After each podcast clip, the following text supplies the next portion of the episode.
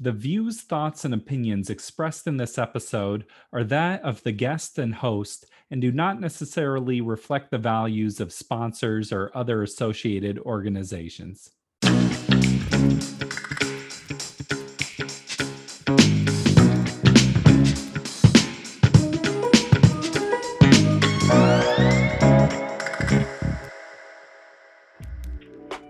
Welcome to the Parental Compass by Family Education and Support Services. I am your host, Bobby Williams. Please be sure to subscribe, Spotify, Apple, all of them. Subscribe so you can hear every episode. There are a lot of ideas out there about how to properly nurture your baby. Some of these ideas have been around a very long time no one has questioned them in a while. They might be a little bit old school. Our guest today is the author of The Nurture Revolution, Dr. Greer Kirshenbaum. Dr. Greer Kirshenbaum has put a lot of thought and a lot of research into this idea of how do you properly nurture your child. In her book, she is diving into 30 nurturing myths that she will dispel and provide great alternatives to. You should definitely learn more about Dr. Kirshenbaum's work. You can find her on Instagram at nurture underscore neuroscience underscore parenting. You can also go to her website, nurture neuroscience.com. This was an incredibly interesting, engaging conversation.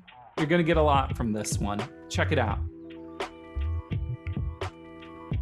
I think the biggest one is that babies need to be taught to self soothe.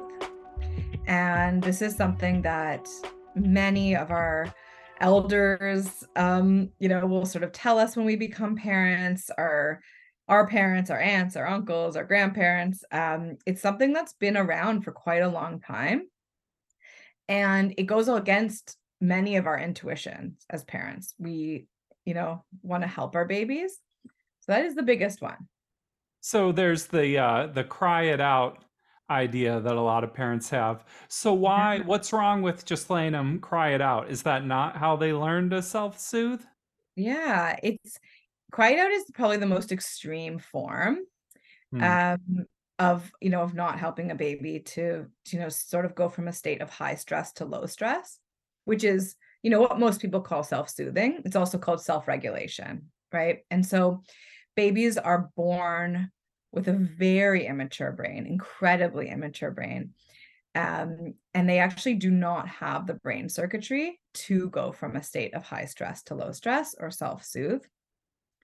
And and cried out is the most extreme form, but a lot of parents will also hear, you know, let your baby cry during the day alone for a few minutes, try to figure it out, learn how to calm down alone. And so a lot of people feel pressure to do this because it's very, very pervasive advice out there. And it is it is really not teaching babies um, to strengthen their stress systems or to, to learn how to self-regulate. Their brain's just not developed enough yet. Yes, absolutely. I think it's interesting too. It's stressful for parents when your your baby is crying or they're frustrated. And in your book, you talk about how parents can have two stress responses.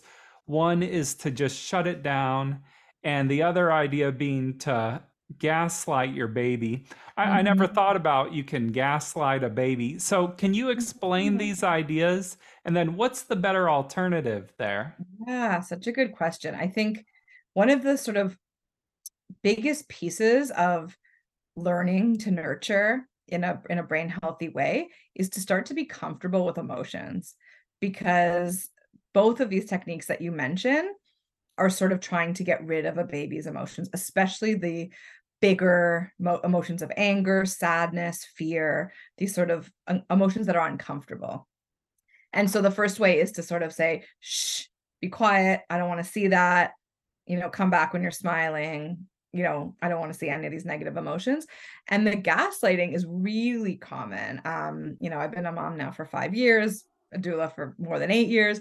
I've seen a lot of children and babies and it's the most common way that it's done is sort of if a baby falls down and hurts themselves there you know we are and myself included we all have this impulse because we're all kind of conditioned the same way you know we'll say it's not that bad you're not bleeding you're okay you're fine just walk it off you know recover quick recover quick. Um at the same time the baby's really feeling intense feelings of, of pain and maybe emotions emotional pain as well. And when we tell them they're fine it's it kind of teaches them that as they grow up later if they start to feel those sensations again that maybe they still are you know maybe that means they are fine right? And we kind of learn to ignore our emotions that way. It's sort of teaching them like you can't trust really how you feel because you've been told how to feel even if it's not how you feel from the earliest point of your life. Yeah yeah. A much better approach for any emotions that our babies are having and i define babies as 0 to 3 years old. So i would say for that age group but also for older children and and adults right? Our whole lives right? Our emotions are sort of a similar kind of approach. You know if something happens to someone happens to a baby they fall down in that exact example another way of saying it is how was that for you? You know and sort of allowing them to say that was awful. It hurt so much or yeah no big deal. Sometimes it is no big deal right? And so sort of being curious um i think is is kind of the the easiest way for us to sort of relearn some of those impulses we might have. And you talk about, okay, so zero to five. And yeah, I mean, during that time, there's so much brain development going on.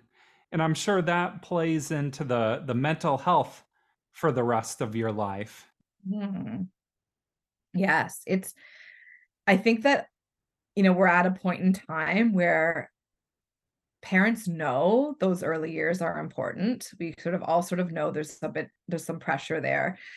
Our early life experiences really matter in shaping our brain and our mind and our stress response, our moods, our mental health.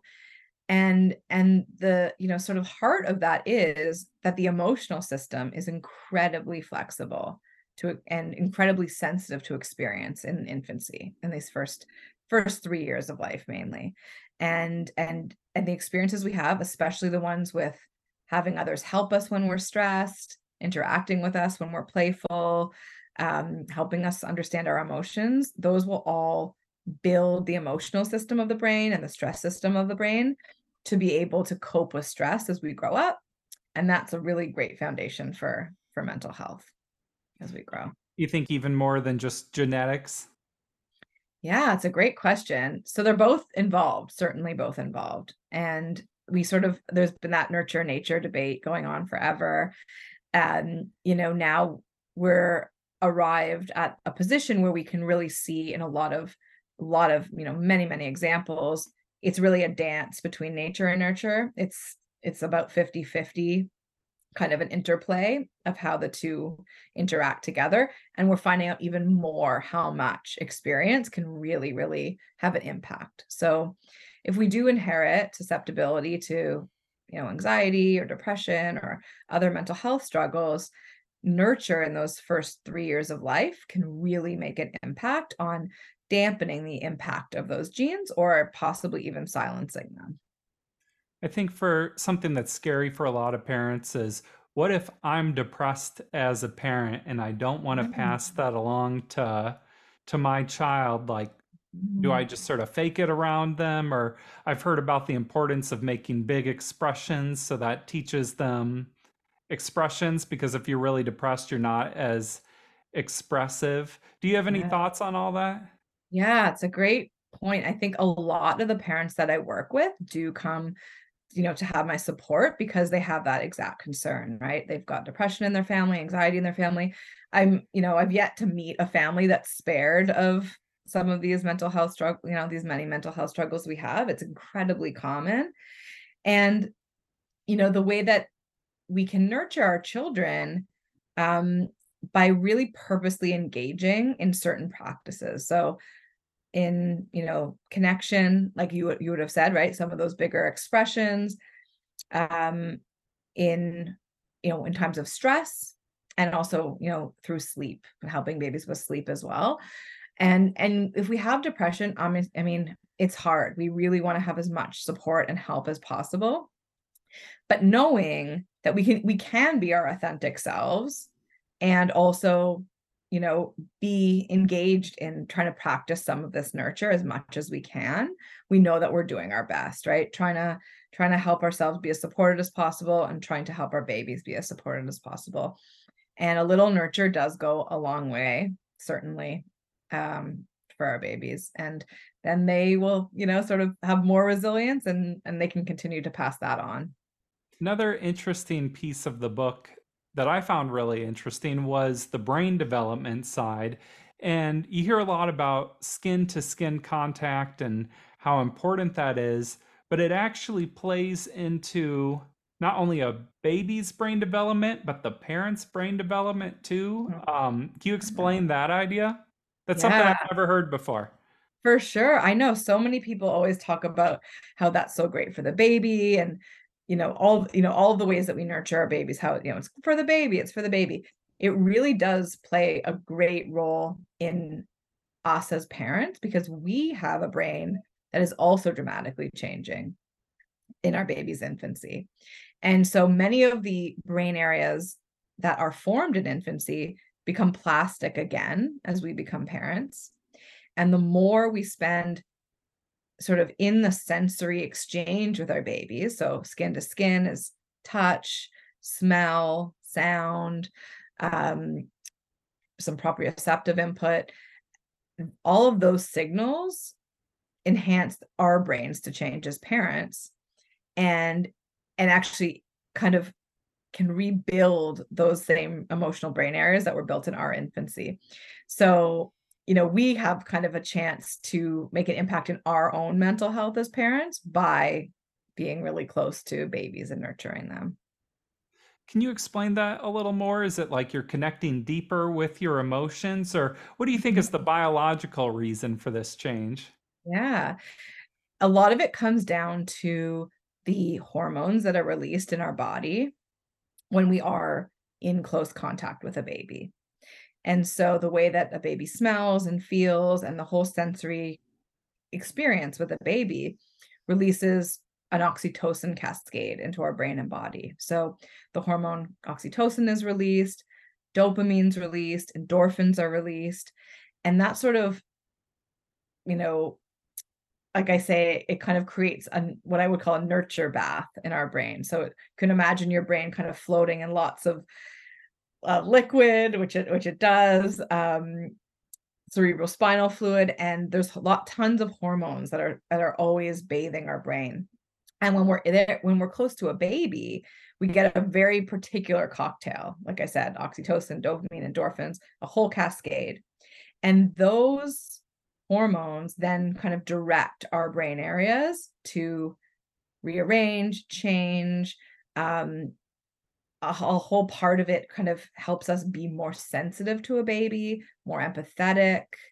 Um, and that can, ex, you know, that can extend to all of the relationships in our lives and and beyond. Yeah. It sounds like a positive thing, but potentially disorienting in a way like how, how can parents take care of themselves while they're developing their brains yeah it is i think one of the i always describe it as a metamorphosis sort of we're sort of a caterpillar before we're parents and we you know get into the chrysalis as parents which means we like in a chrysalis it, the caterpillar doesn't just grow wings right the whole organism turns into a pile of goo like you said, disorganized, kind of not shape in a particular shape. A lot of parents, you know, I experience that. A lot of parents that I work with experience that. Our identity is different, our mind is different, everything's different. And we sort of have to go through that process with patience and as much support as possible, you know, really highlighting as much mental health support as possible and we do emerge a butterfly after often, different new abilities and new strengths. Um, and and it does take quite a bit of time. It takes a significant number of years. I think a lot of people think, babies, you know, they're babies for maybe six months or 12 months. They really are babies for these first, for these three, three entire years. And, and we're changing that whole time too. It's much, much longer than most people think. This reminds me of uh, this great metaphor I've heard where when a caterpillar is in a cocoon, they have to do all that struggle to move those inside juices around, and that's how the butterfly wings are formed. And you can't be spared that. Like if you were trying to just cut open the cocoon to spare them the struggle, they just come out all gooey. So it's that struggle that makes them into a full butterfly. And mm-hmm. that's very true to life and suffering and developing as a person. Yes, I never thought of that last step of that metaphor. And it is absolutely true. I did just read that recently. Um, you do have to go get through it, right? You have to go through it to get out. Yeah, completely. So, a big focus of yours is sleep. And a mm-hmm. lot of parents have this very like 7 p.m. It, baby is down. This time they wake up. This time is the nap and very specific times for a sleep schedule. And how important is a sleep schedule like that? Yeah, there's so many incredibly rigid sleep schedules out there. And I think it's a source, a huge source of anxiety and and depression for many of the parents that I see. They're given books with the schedule. There's experts online who are giving out these schedules, all kinds of places. Um, and really, when we look at the physiology of sleep in a baby, um, we can see that babies take the sleep that they need to replenish their brain. And so, a much more realistic approach is to spend lots of quiet time with our baby as much as we can, start to understand what their tired cues are. And as soon as we do, they will tell us, I'm tired, I'm ready for a nap. I'm tired. I'm ready to go to sleep for the night. Um, and and that's a much more realistic thing. Once parents kind of figure that out and learn to go by the tired cues, so much, so much anxiety goes out the window because um, many babies will not follow a schedule like um, you know, a rigid schedule like a lot of parents hear. Well, I thought the book was just totally incredible and interesting. The Nurture Revolution. Um, do you have any? There's so much in it too that we're we're really only skimming the surface with this. Mm-hmm. Do you mm-hmm. have any closing thoughts or ideas that you want to leave the audience with? Yeah, absolutely. I think my goal for this book was to reach as many babies as possible. I think we can make and parents I think we can make a huge difference in the next generation, um, mental health, physical health, and the health of bigger systems in our world by really, really nurturing our babies and our parents. Um, we can create more peace, more compassion, more empathy, and and I think that is what is what everyone is needing these days. So um, I hope everyone enjoys it, who picks it up and and shares it as much as possible. You're contributing to a better world tomorrow. Thank you for being here. Thank you so much. Thank you, Dr. Kirshenbaum. The Nurture Revolution.